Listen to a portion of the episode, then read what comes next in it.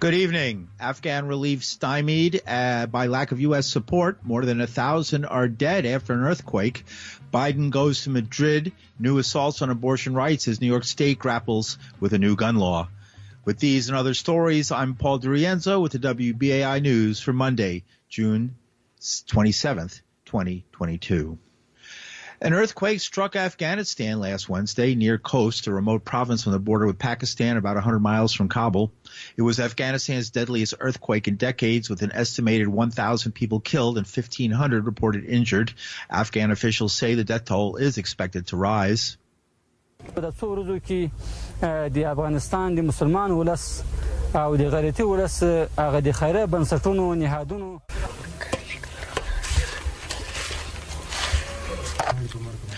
That was the sound of food being dished out. Before that, we heard Malawi Ahmed Sahib. He's the Taliban aid supervisor for the area. He said in partial translation, the aid, which has been delivered here through Afghanistan and other charity organizations in the last few days, is being distributed to 1,000 to 3,000 families each day, and the process is ongoing.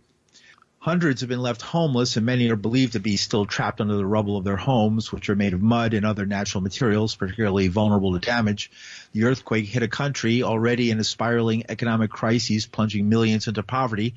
The United Nations has called the situation a food insecurity and malnutrition crisis of unparalleled proportions. Meanwhile, the congressionally mandated watchdog for United States assistance to Afghanistan is accusing the State Department and U.S. Agency for International Development of illegally withholding information. Special Inspector for Afghanistan Reconstruction John Sopko said the State Department and USAID were refusing to cooperate with his staff in violation of the law that created the office.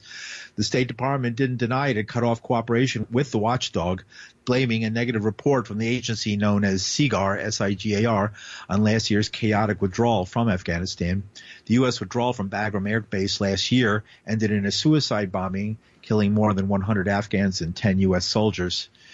The United States is withholding $7 billion in Afghan assets, even as the country is being overwhelmed by these humanitarian crises.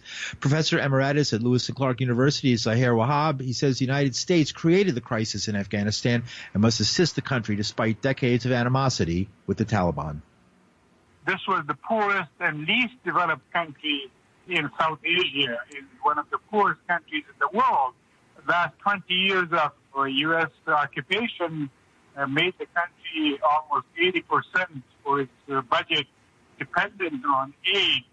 And then on August 15, 2021, all of that stopped. All of the foreign aid, unilateral, multilateral, food, medicine, cash, everything stopped. There has been a drought for the last uh, three or four years. There's COVID, uh, and all of the aid stopped. And also the United States, after 15, 2021, froze uh, Afghanistan's $9 billion, 7 billion in the U.S. and 2 billion in Europe. And it also declared a complete sanctions by all of the world. And the 20 years was a kleptocracy, a U.S. installed kleptocracy, you know, installed by the U.S. and maintained by the U.S. But then when it removed the life support in 2021, the country was left with nothing. Since August 2021, the banking system has been crippled. Uh, you know, more than half of the people are unemployed. Half of the people do not know where their next meal is coming from. Three and a half billion children are on the verge of starvation. The country is terribly isolated. And now this earthquake.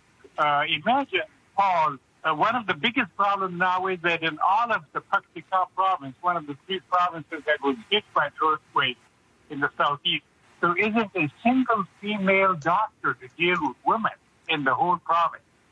What role could the United States have considering the U.S. history in Afghanistan? The United States, is, I would say, um, along with its allies, is directly responsible for Afghanistan's misery, underdevelopment, destabilization, and for the uh, Taliban, the medievalists were now in power. Uh, this is the United States creation, uh, you know, because, and also, if the United States really wants to support, which it must morally, because I would say the United States underdeveloped Afghanistan by design and destabilized it and medievalized it. And the United States now is morally responsible to rebuild and reconstruct Afghanistan. One of the first things the United States can do is to fly in about 20, 30 helicopters. You know, that can be done very easily to carry supplies, you know, in aid to the earthquake uh, area. There's no money in Afghanistan right now, and the banking is crippled. And no one can deal with the Taliban or the Afghans because they're afraid of U.S., uh, you know, to anger U.S. So the U.S. has a lot to, to do, you know, uh, and it's not doing much at all. Zaher Wahab. He's senior advisor. He was senior advisor to the education ministry in Afghanistan from 2002 to 2006. And Ukrainian President Volodymyr Zelensky demanded more military help for Ukraine's war against Russia in a live stream statement today. It came at the Group of Seven summit as the leaders of the major economies prepared to unveil plans to pursue a price cap on Russian oil, raise tariffs on Russian goods, and impose other sanctions. The United States is also preparing to announce the purchase of an advanced surface-to-air missile system for Kiev. The speeches today came shortly after Russian missiles hit the Ukrainian capital of Kiev for the first time in weeks, and as the Russian military unleashed an attack on a central Ukrainian city, hitting a shopping mall, killing at least 10. Ukraine wasn't the only item on the agenda. President Biden announced a new push to show the world the advantages of allying with the United States. They officially launched the Partnership for Global Infrastructure and Investment. We collectively have dozens of projects already underway around the globe and I'm proud to announce the United States will mobilize $200 billion in public and private capital over the next five years for that partnership. We're here today because we're making this commitment together as a G7 in coordination with one another to maximize the impact of our work. I want to be clear. This isn't aid or charity. It's an investment that will deliver returns for everyone, including the American people and the people of all our nations. It'll boost all of our economies. It's a chance for us to share our positive vision for the future and let communities around the world see themselves and see for themselves the concrete benefits of partnering with democracies. Because when democracies demonstrate what we can do, all that we have to offer, I have no doubt that we'll win the competition every time.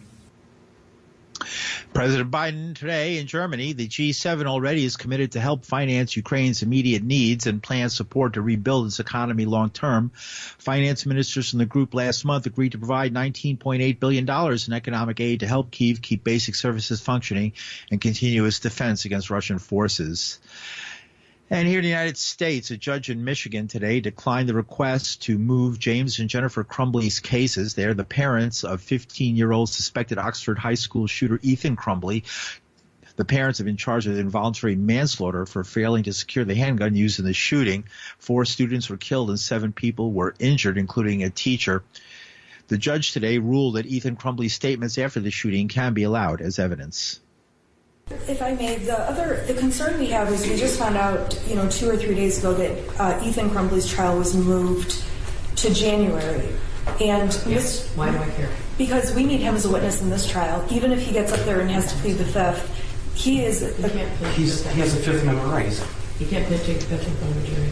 Well, he can he can answer questions that are not covered by the Fifth Amendment, so we can call him as a witness. Inflammatory statements by the shooter in his journal that, quote, the shooting is tomorrow and I'm about to shoot up the school and spend the rest of my life in prison are again non testimonial and clearly express the shooter's state of mind and intent and are therefore admissible.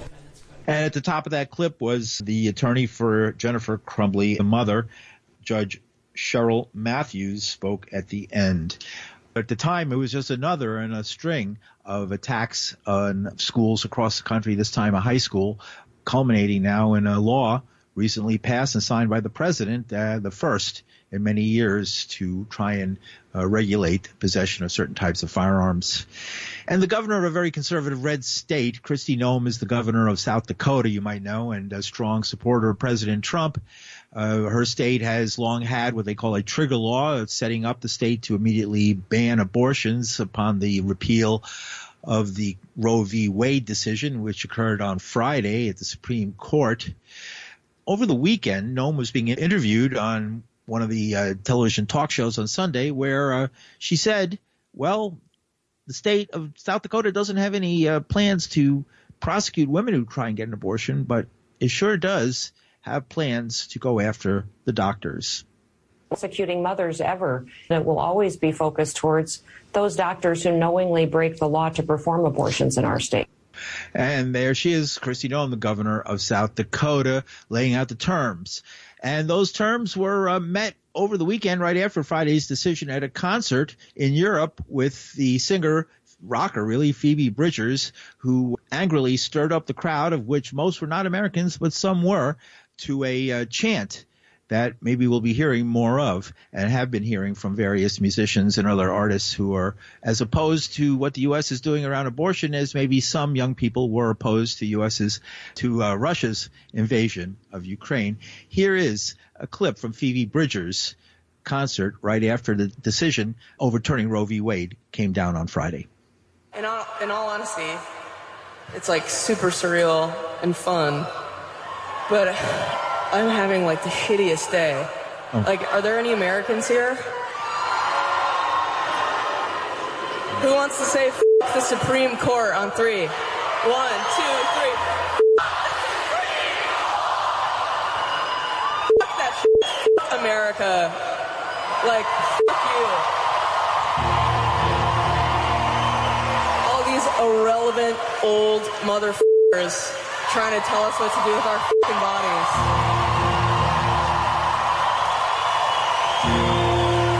Ugh. Like, yeah, I don't know.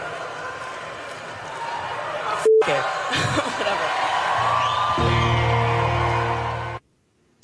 And that was from the uh, Phoebe Bridgers concert right after the decision to overturn Roe v. Wade was announced. And uh, there were some powerful words from Cornel West, who is a uh, longtime uh, activist and revolutionary Christian. He had this to say to the women fighting this struggle the attack on women's rights, women's control over their bodies, the attack on poor people, the attack on black people, the attack on indigenous people, the attack on immigrants and brown people, so that there's a solidarity bringing us together against an escalating fascism in the country. And at this particular moment, we must be in the streets, not just hit the streets, stay in the streets, and some of us again must indeed go to jail in front of Supreme Court to make sure that we defend the right of women, no matter what color they are, to live lives of control over their bodies, of dignity and decency, and always making the larger connection between the struggle against escalating neo-fascism in the country and the various forms that it takes. And that was Cornel West, who's a professor at Union Theological Seminary, leading public intellectual. And Michelle Xai is a activist organizer with Rise Up for Abortion Rights. She was at the Supreme Court building, which is on Capitol Hill, right behind the United States Capitol, actually, on Friday. He's been there every day since. She spoke with WBAI from Washington about her experiences there. There's been protests for three days straight yesterday we led a march to the White House, from the Supreme Court to the White House, to demand that the federal government reinstate abortion, legal abortion across the country. Were you surprised by the decision Friday?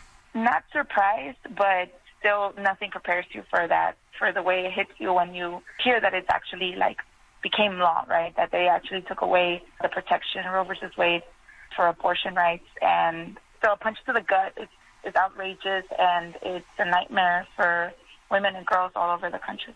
What does this mean for women going forward in the United States? We have to fight, and this is what Rise for Abortion Rights is calling for right now, is mass sustained nonviolent protests in the streets to demand that the federal government reinstate legal abortion across the country. We cannot let women be left without this right. So this is what we're calling for is protests in the streets right now. Well, are people following that call? Not sufficient. That's the problem right now is that people are still very largely like waiting for the November elections, and that's where we are really have to push a fight and a struggle for people to actually get out into the streets right now and not sit this out, not accept any part of it. if Hillary Clinton had won, if Donald Trump had not won the election, if uh, people had stepped up back in 2010 when the Tea Party got started and voted Democrats into office, wouldn't this be a different world? If people would have gotten out into the streets when that happened, when Trump actually came into office. How does taking the streets happen, and why is that better than just mobilizing everybody to vote Democratic? Because we have to create a situation in this society that compels the federal government. The federal government they could do it. On federal lands, they could like open up abortion clinics. They could do that. They have the power to actually reinstate abortion legal across the country. We have to compel them to do that by being in the streets and nonviolent sustained protests and shutting and bringing the, the gears of society to a halt to show them that we are not going to accept living in a world in a society where young women and girls don't have this right. This is mm-hmm. how we have to compel them in the streets. Some folks have been saying that this is a silver lining that this is what people needed to galvanize the opposition and that maybe the right bit off a little more they could chew at this point. No, we have to call on the people that feel just like us. There's like millions of people across this country that care about the lives of half of humanity who right now their rights are being taken away. Those people have to get up off of their couches. They have to get into the streets and they have to bring everybody else who is pro-choice, who cares about LGBTQ people because they're next.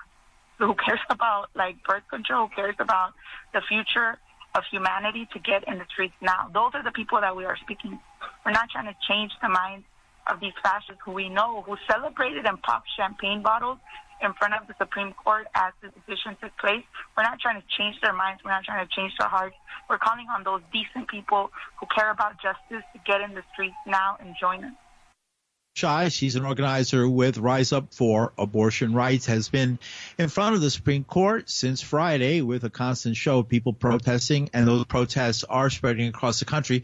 But many states and other localities are going over what they might have to do to protect the rights of their citizens as well as others who might be coming to states like New York or California or some of the others that uh, legally defend and uh, provide a woman's right to choose in New York City, Mayor Adams was speaking today about the role of Health and Hospitals, the New York City hospital system, which he says does more abortions and far more than clinics run by Planned Parenthood in New York City and will continue to provide those abortions to anyone who walks in the door.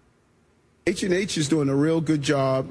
C- certain things jumped off at me right away. Number one, we have to do a better job of broadcasting that you can come to H&H. You can come to a hospital uh, with privacy because since it's a hospital, people don't know why you're going, and you'll have the privacy that you want. Uh, same days um, uh, care is given. Someone can walk in and get receive the necessary care and counseling. It was extremely impressive.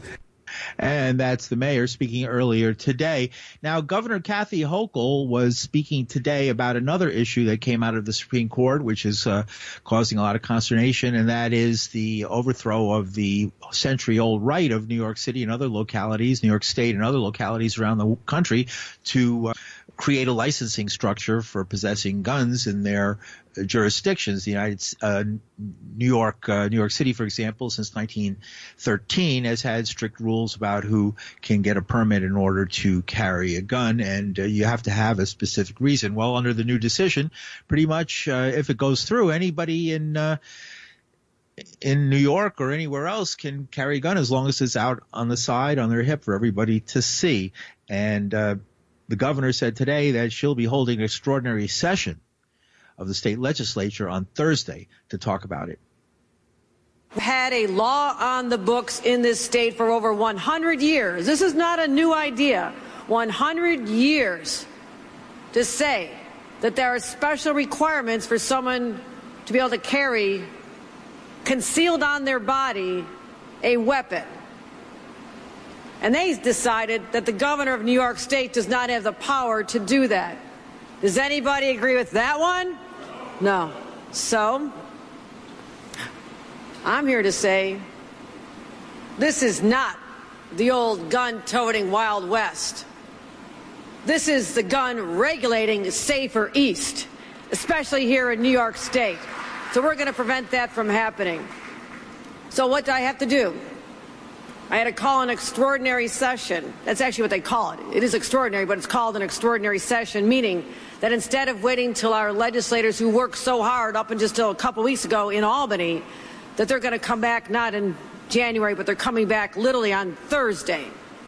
And that's Governor Kathy Hochul. And speaking today, Mayor Adams also addressed guns in his press conference, and he said that if the Supreme Court decision takes hold within, he said, a year to a year and a half, then uh, police in New York City are going to have to change the rules that they use to do business in order to uh, deal with people who would be openly carrying guns anywhere they wanted, pretty much in New York City. He also added that the uh, power of the city and the state to regulate key areas to which guns can be prohibited was also in itself limited.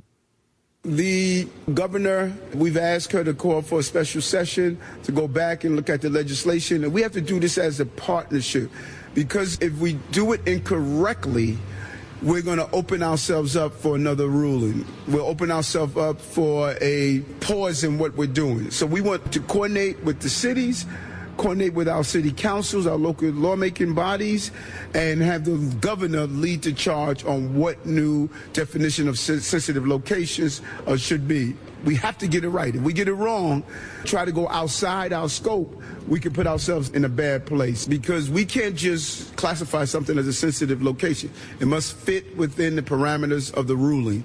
And so our legal teams are looking at that to come up with the appropriate way to define what a sensitive location is. We can now do governmental buildings and certain things we can do, but trying to do an expanded definition is going to have to fall within the legal team's understanding of the ruling. When it gets in full stride, a year from now, and you start to see a substantial uptick in guns and people carrying guns. It's to be it's going it's to be hard.